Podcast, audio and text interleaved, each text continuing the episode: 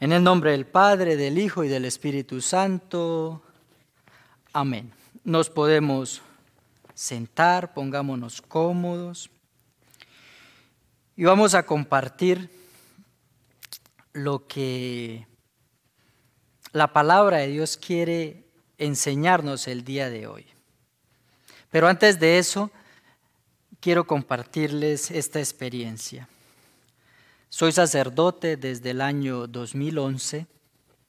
En mi experiencia de vida y en los cambios que, que han surgido a lo largo de estos mm, más de 10 años de, de ministerio, estos cambios han dejado huella en mi vida y me han mostrado una gama de posibilidades para servir a Dios como a Él le gusta y en ese servicio encontrar la felicidad y la realización como persona. Poco tiempo atrás viví la experiencia de sentir el rechazo de algunas personas y alguien me dijo, ¿qué es lo es que no has estudiado esto? ¿O qué estudios hiciste?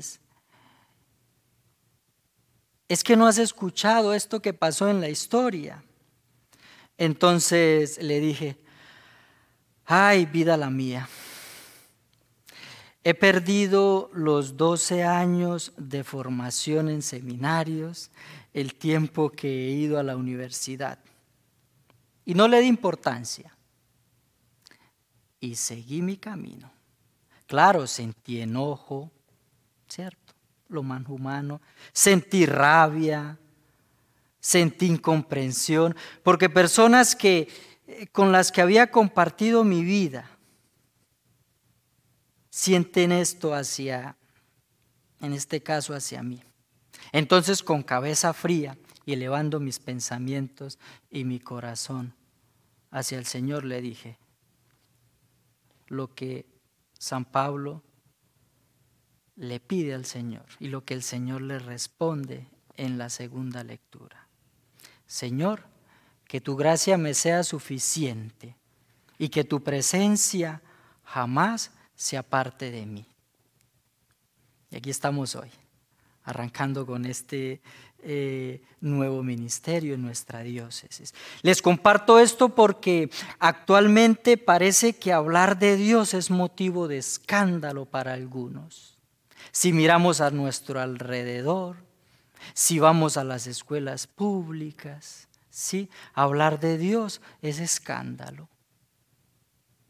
Una realidad difícil donde el corazón de las personas pareciera que estuviera sellado, cerrado con candado y se comieron las llaves. Tengamos en cuenta que el anuncio del Evangelio es confiado a personas como nosotros, frágiles, con errores. Nos equivocamos. En ocasiones queremos tomar las mejores decisiones y, y no tomamos las decisiones adecuadas. Y es curioso porque cuando alguien nos abre el corazón para hablarnos de Dios y nos invita a pensar de una manera diferente, encontramos mil excusas para no escuchar. Sentimos que nos juzgan, pensamos que encontrar a Dios es difícil, al punto que sentimos que nos juzgan. Y choca a veces con con esto que escuchamos choca con nuestra idea que tenemos de Dios. Porque pensamos que tenemos que cambiar de hábitos o hacer algo extraordinario para confiar en Él. O la cosa más simple, quien nos habla de Dios es incoherente. Quien habla de Dios no mide sus palabras. Quien habla de Dios no está a la altura, o quien habla de Dios es un, lo digo, es un mentiroso. Es decir, buscamos cualquier excusa para no escuchar algo diferente que viene de Dios y que nos podría regalar felicidad. Les digo esto porque eh, es lo que sucede hoy en el Evangelio que hemos escuchado. Jesús va a Jerusalén y como sabemos, Jerusalén es la casa de Jesús. Es donde vive su mamá, es donde vive su papá, es donde viven su familia, pues, sus parientes y todo lo demás. Pero al mismo tiempo, Jesús sabe que esto es un ambiente hostil para él. Él sabe que lo catalogan de loco. Él sabe que, que la gente piensa que él está aliado con el demonio, que los milagros que hace no los hace, ¿se acuerdan? No los hace en nombre de Dios, sino los hace en nombre de Belzebud. Y sabemos que Belzebud es el príncipe de los, es el mero mero de los demonios, ¿no? Entonces, cuando Jesús empieza a hablar, es un escándalo para la gente. ¿sí? Y a mí me gusta esta palabra en el original griego porque dice, sus paisanos, si la traducción literal dice, sus paisanos fueron heridos por sus palabras. ¿Por qué? Porque a ellos, porque para ellos Jesús no está a la altura. Porque para ellos Jesús no es un profeta. Porque Jesús es el hijo del carpintero y un profeta al tiempo de Jesús es de una familia noble, ¿cierto? Entonces miremos las incomprensiones y el momento difícil en el que vivía Jesús. Y lo acusan. Ese es alguien que no ha estudiado. Es alguien que no ha ido ni siquiera a la escuela. Sí, acordémonos que Jesús, que Pablo es contemporáneo de Jesús, mientras que Pablo fue a la escuela de Gamaliel, ¿cierto? A la época de Jesús. Entonces, a causa de todo esto, a Jesús se le prohíbe hablar de Dios. A tal punto que pronuncia una palabra de Dios y la palabra ni siquiera cae en el terreno bueno, porque no lo quieren escuchar. Viene el rechazo, viene la incomprensión, vienen los juicios, vienen los prejuicios y todo lo que nosotros sabemos por qué. Porque quien habla, quien habla, ¿sí? según el auditorio, no está a la altura de la situación. Y muchas veces es lo que nos pasa a nosotros.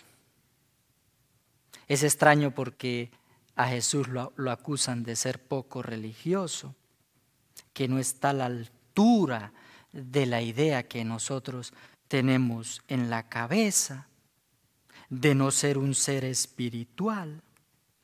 A veces es así en nuestra realidad práctica. Encontramos mil excusas para no escuchar una palabra que puede cambiarnos. Pero Dios insiste, ¿cierto? Dios no se cansa y sigue poniendo en el camino personas que nos hablen de Él a pesar de sus errores, a pesar de sus incoherencias, Él sigue poniendo personas en el camino para que podamos escuchar su palabra y que su mensaje llegue a nuestro corazón. Entonces, eh, si nos damos cuenta, a Jesús lo acusan de ser si miramos el Evangelio, de ser eh, incoherente. Incoherente porque no hace parte, si, si, no hace parte de un, del grupo que está liderando en ese tiempo. No hace parte de una eh, familia noble de ese tiempo. Entonces ahí viene la incoherencia para la mirada de ellos. Y miren cómo la buena noticia es que Jesús no murió en nombre de la coherencia. Jesús murió en nombre de la misericordia y en nombre del amor, que es el tesoro precioso del Evangelio confiado en nuestras manos frágiles. Y yo creo que si nosotros gritamos esto al mundo, ¿sí? Vamos a convencernos de que no hay excusa para escuchar a las personas que nos hablen de Dios. No importa de dónde sea. Si tiene a Dios en su corazón, ¿por qué no lo escuchamos? Y agarramos lo mejor y lo aplicamos a nuestra vida, ¿cierto? Y este tesoro lo tenemos en el corazón. Pero como lo tenemos en el corazón, no es para presumir ni para manipular, sino para permitir a Dios que sea Dios en nuestra experiencia de vida y para transmitir a Dios a toda la gente. Por lo tanto, no es la incoherencia o la intransigencia nuestra el metro de juicio para encontrar o para verificar la verdad de una palabra. Porque nadie, absolutamente nadie está en grado de hacerlo. Y sobre todo porque está lejos del Evangelio. Así que ante esta circunstancia en la que se encuentra Jesús, Jesús se quedó callado y se fue. Así como hace el perrito cuando lo regañan, esconde el rabo entre las piernas y se va. ¿Jesús hizo eso? No. Jesús simplemente dijo, si se dan cuenta ahí en el Evangelio, ningún profeta es apreciado en su propia tierra. Qué bonito, ¿es cierto? Esto es fabuloso porque a Dios no lo podemos delimitar. A Dios no le podemos decir, mira Señor, si quiere que te siga, si quiere que yo crea en ti, tú tienes que hacer esto que yo te diga, ¿cierto? Por eso el Evangelio de hoy y la experiencia personal que les he compartido al inicio me han enseñado que hablar de Dios implica ver la profecía en torno a mí. Que hablar de Dios es estar atento a escucharlo en la palabra de quien no espero, en la persona que me habla de Dios y en las experiencias que vivo. ¿Sí?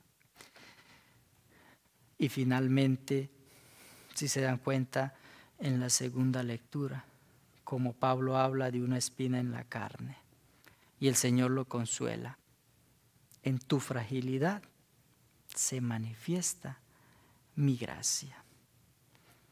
Así que para nosotros hoy permitamos que la gracia de Dios se manifieste en nosotros como a Él le gusta. Les deseo a todos muchas bendiciones y que el Señor nos siga acompañando en este camino y en esta experiencia de fe que cada uno estamos haciendo. Amén.